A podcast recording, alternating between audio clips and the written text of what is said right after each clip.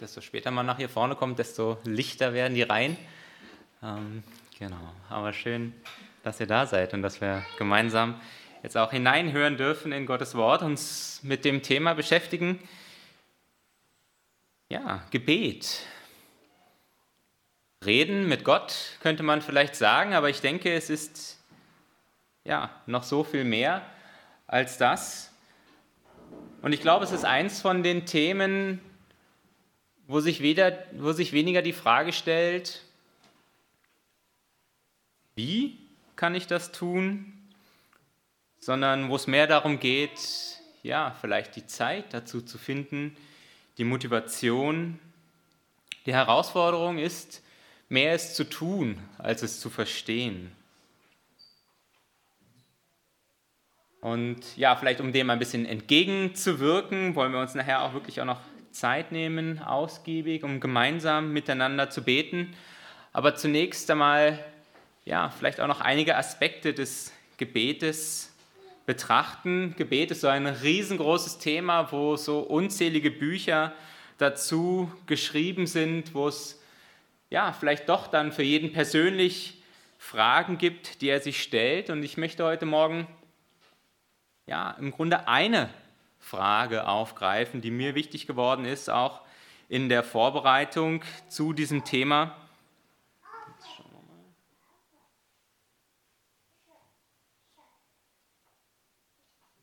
Ja. Genau. Und zwar die Frage, warum überhaupt Gebet? Warum beten wir? Und ich denke, es gibt auf diese Frage viele Antworten und das, was ich heute Morgen erzähle, erhebt keinen Anspruch auf Vollständigkeit und vielleicht gibt es bessere Antworten als die, die ich jetzt hier gefunden habe, aber es ist das, was mich, ja, was mich beschäftigt hat, was mir eingeleuchtet ist und was ich heute Morgen mit euch teilen möchte. Warum Gebet? Die Aussagen, die die Bibel dazu macht, finde ich, die sind gar nicht immer so einfach äh, in Einklang zu bringen und vielleicht an der einen oder anderen Stelle auch verwirrend und helfen uns gar nicht so sehr dabei, diese Frage zu beantworten. Da haben wir zum einen in Matthäus 21, 21 und 22, wahrlich, ich sage euch, wenn ihr im Glauben, wenn ihr Glauben habt und nicht zweifelt, so werdet ihr solches nicht alleine mit dem Feigenbaum tun, sondern wenn ihr zu diesem Berg sagt, heb dich und wirf dich ins Meer, so wird's geschehen. Und alles, was ihr bittet im Gebet, so ihr es glaubt, werdet ihr es empfangen. Eine starke Aufforderung und Ermutigung zum Gebet und eigentlich ja auch dieses Versprechen, dass das, was wir bitten im Glauben, dass wir es bekommen. Und dann als nächstes Vielleicht als Gegensatz dazu Jakobus 4,3, ihr bittet und empfangt nicht, weil ihr in übler Absicht bittet, nämlich damit ihr es für eure Gelüste vergeuden könnt. Und dann noch als Ergänzung dazu Matthäus 6, 7 bis 9, die Verse vor dem Vater unser. Und wenn ihr betet, so sollt ihr nicht viel plappern wie die Heiden, denn sie meinen, sie werden erhört, wenn sie viele Worte machen. Darum sollt ihr ihnen nicht gleichen, denn euer Vater weiß, was ihr bedürft, bevor ihr es bittet. Wozu also beten, wenn Gott die Dinge eh schon vorher weiß, noch bevor wir unser Gebet überhaupt aussprechen? Wozu also beten, wenn Gott uns am Ende ja doch nur das gibt, was er für richtig erachtet und unser falsches Gebet ja offensichtlich gar nicht erhört? Wenn ich etwas bete, was nicht dem Willen Gottes entspricht, dann wird er es eh nicht tun. Und wenn ich richtig erkannt habe, was Gottes Wille ist und ich ihm das sage, dann hat er es ja eh vorher schon gewusst. Also warum soll ich Gott noch damit behelligen? Es ist ja nicht so, dass ich Gott erst darauf bringen muss, dass irgendetwas wichtig ist, dass ich Gott erst darauf bringen muss, dass ein einer unserer Geschwister vielleicht krank ist und dann komme ich zu Gott im Gebet und dann sage ich ihm, du hör mal, schau mal, der Hubert, der hat da morgen seine Augen-OP, denk doch mal an den Hubert, dass das auch gescheit funktioniert. Und dann steht Gott auf der anderen Seite und sagt, ja genau, gut, dass du mich daran erinnerst, sonst wäre es wahrscheinlich schief gegangen. So ist es bei Gott nicht. So wird es nicht funktionieren. Denn wir haben ja gerade eben gelesen, euer Vater, er weiß, was ihr bedürft, noch bevor ihr es bittet. Oder wie es auch im Hebräerbrief steht, und kein Geschöpf ist vor ihm verborgen, sondern es ist alles bloß und aufgedeckt vor den Augen dessen, dem wir Rechenschaft geben müssen. Alles ist offenbar vor Gott. Im Gebet muss es also um mehr gehen als um irgendeine Information, die wir transportieren, als ein bloßes Erinnern daran, was Gott doch tun könnte. Warum Gebet? Zwei Antworten, die ich für mich gefunden habe, die mir helfen, trotz ja, dem, was ich gerade eben auch gesagt habe, zu Gott zu kommen, trotzdem mit ihm zu reden, trotzdem ins Gebet zu gehen. Und der Manni hat es zur Einleitung auch schon gesagt und ich möchte auch nochmal Bezug nehmen auf das, was ich letzte Woche gesagt habe, auf diesen Vers, trachtet zuerst nach dem Reich Gottes und nach seiner Gerechtigkeit. So wird euch das alles zufallen. Reich Gottes, das entsteht und wächst da, wo sich Menschen Gott nahen. Reich Gottes ist nicht überall auf dieser Erde, auch wenn Gott natürlich alles geschaffen hat und irgendwo die Dinge in seiner Hand hält. Aber wir können es nicht von der Hand weisen und ja, die Bibel spricht auch nicht dagegen, der Satan, er hat Macht über diese Welt. Als Jesus versucht wird vom Satan, da bietet er ihm Macht über diese Welt. Und der Satan hätte ihn nicht versuchen können, wenn er diese Macht nicht in einer gewissen Art und Weise irgendwie auch gehabt hätte. Wenn der Tisch leer ist, dann ist es keine Versuchung, hier etwas zu nehmen. Erst wenn der Tisch voll ist, wenn es real ist, dann wird es zur wahren Versuchung. Eine leere Bank auszurauben, das ist keine Versuchung, um an das Geld zu kommen. Denn sie ist leer, da ist nichts dahinter. Der Satan kann Jesus nur in diese Form der Versuchung führen, weil er offensichtlich Macht hat. Und das erleben wir ja auch Tag für Tag, wenn wir den Fernseher einschalten, wenn wir die Nachrichten hören, wenn wir die Bilder sehen von all dem Leid und dem Schmerz in dieser Welt wenn wir hören auf das, was uns Kollegen, Freunde, Nachbarn, unsere Familien berichten, Dinge, die schieflaufen. Aber auch, wenn wir in uns hineinhören und wenn wir spüren, wie in uns selber Kämpfe stattfinden, Dinge, mit denen wir tagtäglich ringen. Und dann lesen wir in Matthäus 18, 19 und 20, ja, bekannte Verse.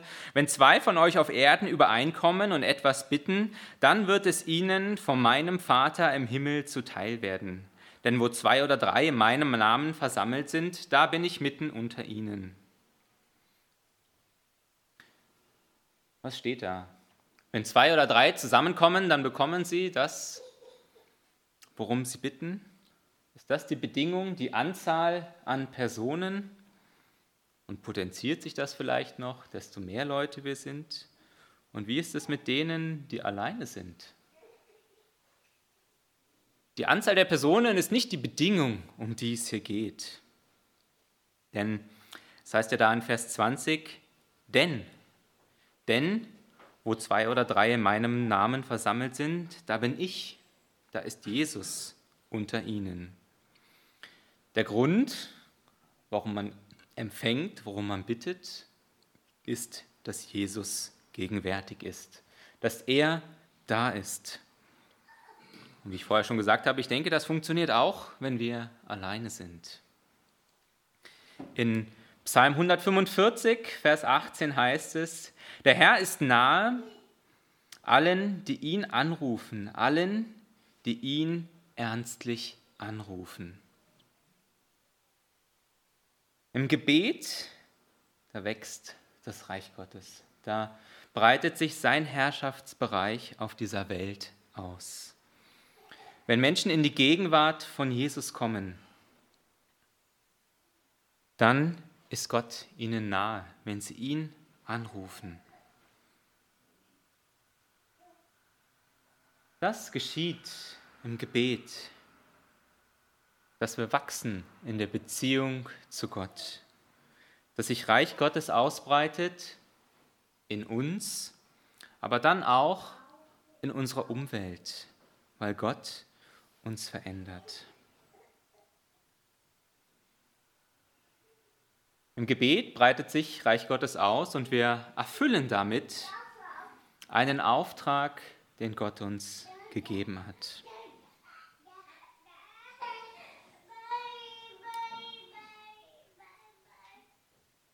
Ein weiterer Versuch, eine Antwort zu finden auf diese Frage, warum Gebet.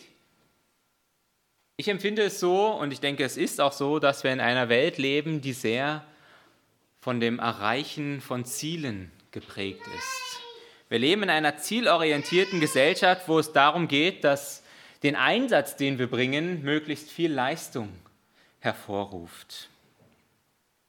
Da werden Kosten-Nutzen-Analysen gemacht und dann wird evaluiert, ob das funktioniert hat oder nicht. Da werden vielleicht Anpassungen vorgenommen oder Dinge ganz gestrichen, wenn sie für schlecht erachtet worden sind. Und man das Gefühl gehabt hat, das, was ich getan habe, hat nicht das bestimmte Ergebnis erbracht. Menschen werden danach einsortiert, ob sie Leistungen erbringen. Und viele definieren sich dadurch, dadurch, wie gut oder wie schlecht sie von anderen beurteilt werden. Und wie ist das nun im Gebet? Ich glaube, dass wir auch im Gebet oft mit diesem Ansatz herangehen, nämlich dass wir betrachten, welchen Nutzen unser Gebet gebracht hat. Wie sehr das, was wir gebetet haben, hinterher auch in Erfüllung gegangen ist. Ein Gebet, das soll doch in erster Linie dazu dienen, dass auch das, was ich bete, dass das erreicht wird, dass sich Dinge verändern. Aber was ist, wenn das nicht geschieht? Hinterfrage ich mich dann selbstkritisch, was habe ich falsch gemacht? Habe ich vielleicht die falschen Bücher gelesen, den falschen Zugang gehabt? Muss ich irgendetwas umstellen in der Form, wie ich bete? Habe ich zu wenig gebetet, zu wenig geglaubt? Ich denke, es kann sehr befreiend sein, wenn wir uns von diesem Zielgedanken im Gebet etwas, ja, etwas verabschieden, etwas distanzieren und wenn das Ziel dessen, was wir beten, nicht mehr das Zentrum unseres Gebets ist. Zwei Aussprüche dazu. Genau, also der erste Punkt im Gebet breitet sich das Reich Gottes in dieser Welt aus. Zwei Aussprüche zu dem zweiten Gedanken. Gebet verändert mehr als nur die Situation. Und der zweite Satz, das Gebet verändert Gott nicht. Wir singen es oft, wir lesen es, Gott ist immer derselbe unveränderlich. Gott ist ja auch nicht dieser Automat. Auch das ist uns irgendwo klar, wo wir uns etwas wünschen und dann geschieht es. Aber diese zwei Sätze, sie gehen sehr ähnlich weiter. Da heißt es dann, Gebet verändert mehr als nur die Situation, es verändert dich. Und im zweiten Satz, das Gebet verändert Gott nicht, aber es verändert denjenigen, der betet.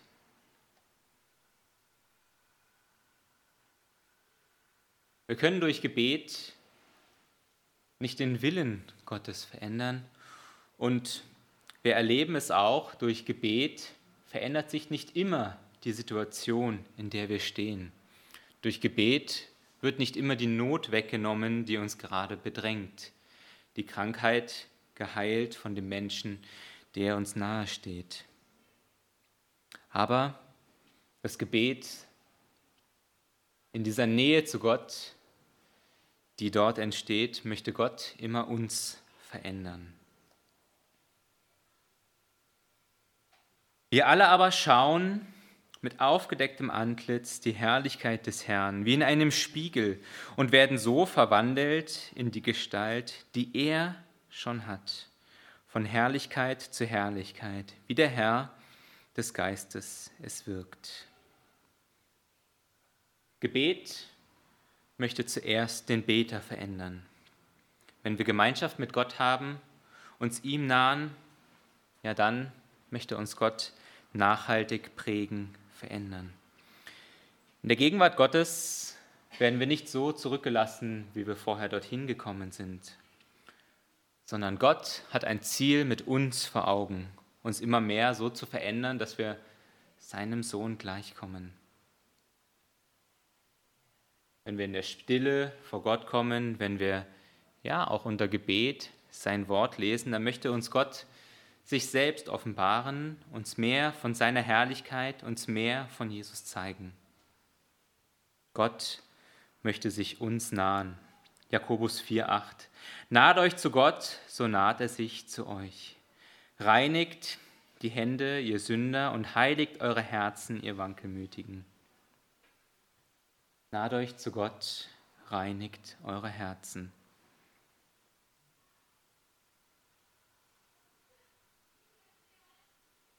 Im Gebet, da tritt Gott in Beziehung mit uns. Und ich denke, wir machen es nur unnötig kompliziert, wenn wir versuchen, das Ganze irgendwie zu technisch zu machen. Eine gute Beziehung ist irgendwo auch von Leichtigkeit und von Freimut geprägt. Dort, wo Vertrauen zu einer Person entsteht, dort, wo Vertrauen zu Gott entsteht, schlussendlich, da ist die Form nicht mehr das Wichtige. Da brauchen wir ja nicht plappern, wie es heißt. Da können wir einfach auch spontan und unangemeldet zu Gott kommen, brauchen keinen fixen Termin mit ihm. Im Terminplan von Gott, da ist immer Zeit, dass wir mit ihm reden. Wenn ich morgen früh zu meiner Frau sage, du, ich habe ein gutes Ehebuch gelesen, da steht drin, in der Früh 30 Minuten reden, das ist wichtig. Jetzt setze ich an den Tisch und dann rede ich 30 Minuten mit ihr und dann sage ich Danke, Amen und dann stehe ich auf und gehe zur Arbeit. Und sie hat kein Wort gesagt. Und dann komme ich am Abend nach Hause und sage, du, jetzt nochmal 20 Minuten, jetzt erzähle ich dir mal, was alles passiert ist. Und dann setze ich mich danach vor den Fernseher und mache so weiter wie bisher. Ich weiß nicht, ob das unserer Beziehung so helfen würde. Es wäre auch irgendwie unnatürlich. Stattdessen ist es doch viel eher so, dass wir zwischen Tür und Angel reden, dass wir darüber reden, was uns gerade beschäftigt, dass wir die Dinge besprechen, die am Tag anstehen, dass wir darüber reden, wie es mit den Kindern läuft, wie es auf der Arbeit ist, dass es ein Austausch ist, und wo es natürlicherweise so ist, dass es an dem einen Tag so ist, dass wir mehr reden, an dem anderen Tag weniger, dass es an dem einen Tag so ist, dass wir uns einer Meinung sind, wenn wir diskutieren, und an dem anderen Tag, dass wir uns streiten, dass es an dem einen Tag so ist, dass der eine mehr redet und an dem anderen Tag der andere. Und natürlich gibt es immer wieder diese extra Zeiten, die man sich auch nehmen soll, dass man sich bewusst trifft, um etwas zu planen, einen Termin ausmacht, dass man sich bewusst Zeit nimmt für einen Abend zu zweit, ein Wochenende, einen Urlaub. Aber das ist nicht der Alltag. Und ich merke für mich in meinem Gebetsleben, dass das Herausfordernde der Alltag ist, nicht diese Extrazeiten, mir in den Terminkalender einzutragen, heute ist Gebetstag, heute ist Gebetsabend und dorthin zu kommen und zu beten, das ist zumindest für mich nicht die Herausforderung. Die Herausforderung ist, den Alltag im Gebet oder unter Gebet zu leben. Den Alltag schlussendlich im Gespräch und in der Nähe zu Jesus zu leben. Naht euch zu Gott, so naht er sich zu euch. Das möchte ich schaffen. Da mit Gott reden, wo ich gerade stehe. An der Bushaltestelle, wenn ich auf den Bus warte, wenn ich gerade beim Kochen bin, in der Begegnung mit den Kindern, mit meinen Arbeitskollegen, mit den Menschen, die mir begegnen. Wenn etwas wichtig genug ist, dass es mich beschäftigt, dann ist es auch wert, mit Gott darüber zu reden. Und dann ist es auch ihm wichtig. Warum Gebet? Zum einen, im Gebet breitet sich Reich Gottes aus in dieser Welt. Und zum Zweiten, im Gebet verändern wir nicht Gott, auch nicht immer die Situation, in der wir gerade stehen. Aber es möchte immer uns verändern.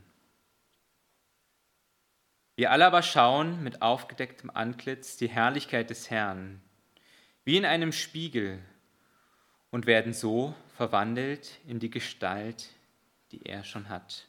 Von Herrlichkeit zu Herrlichkeit, wie der Herr des Geistes es wirkt. Amen. Gegangen ist mit der Übung von letzter Woche, sich Gedanken darüber zu machen, sich damit zu beschäftigen, was mich eigentlich beschäftigt in der Früh und am Abend. Und ich habe zu Beginn gesagt, ich glaube, die Herausforderung beim Gebet ist nicht das Gebet an sich, sondern es ist es zu tun. Und ich glaube, in vielen Dingen ist es einfacher, etwas zu tun, wenn man nicht alleine dasteht. Und diese Herausforderung, die ich euch heute Morgen stellen möchte, ist, ähm, genau das zu tun, zu versuchen, ähm, jemanden Ah, das schon. Macht nichts. Jemanden zu finden, mit dem ihr das gemeinsam tun könnt.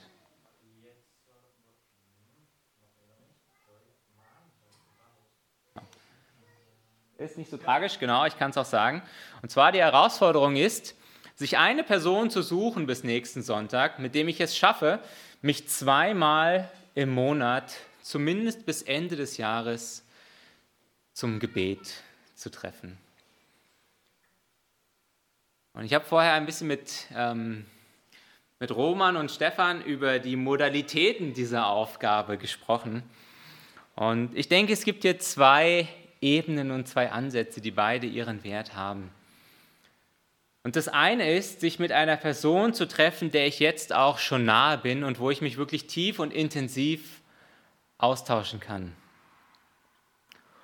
Und ich glaube, dass da ganz viel Segen drinsteckt, weil man natürlich sehr schnell über sehr persönliche Dinge reden kann.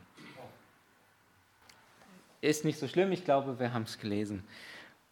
Aber das andere ist, dass, glaube ich, auch viel Erfrischendes und viel Veränderung dort geschieht, wo wir uns zum Gebet mit Menschen treffen, die uns vielleicht vorher noch nicht so nah sind und über die wir nicht so viel wissen.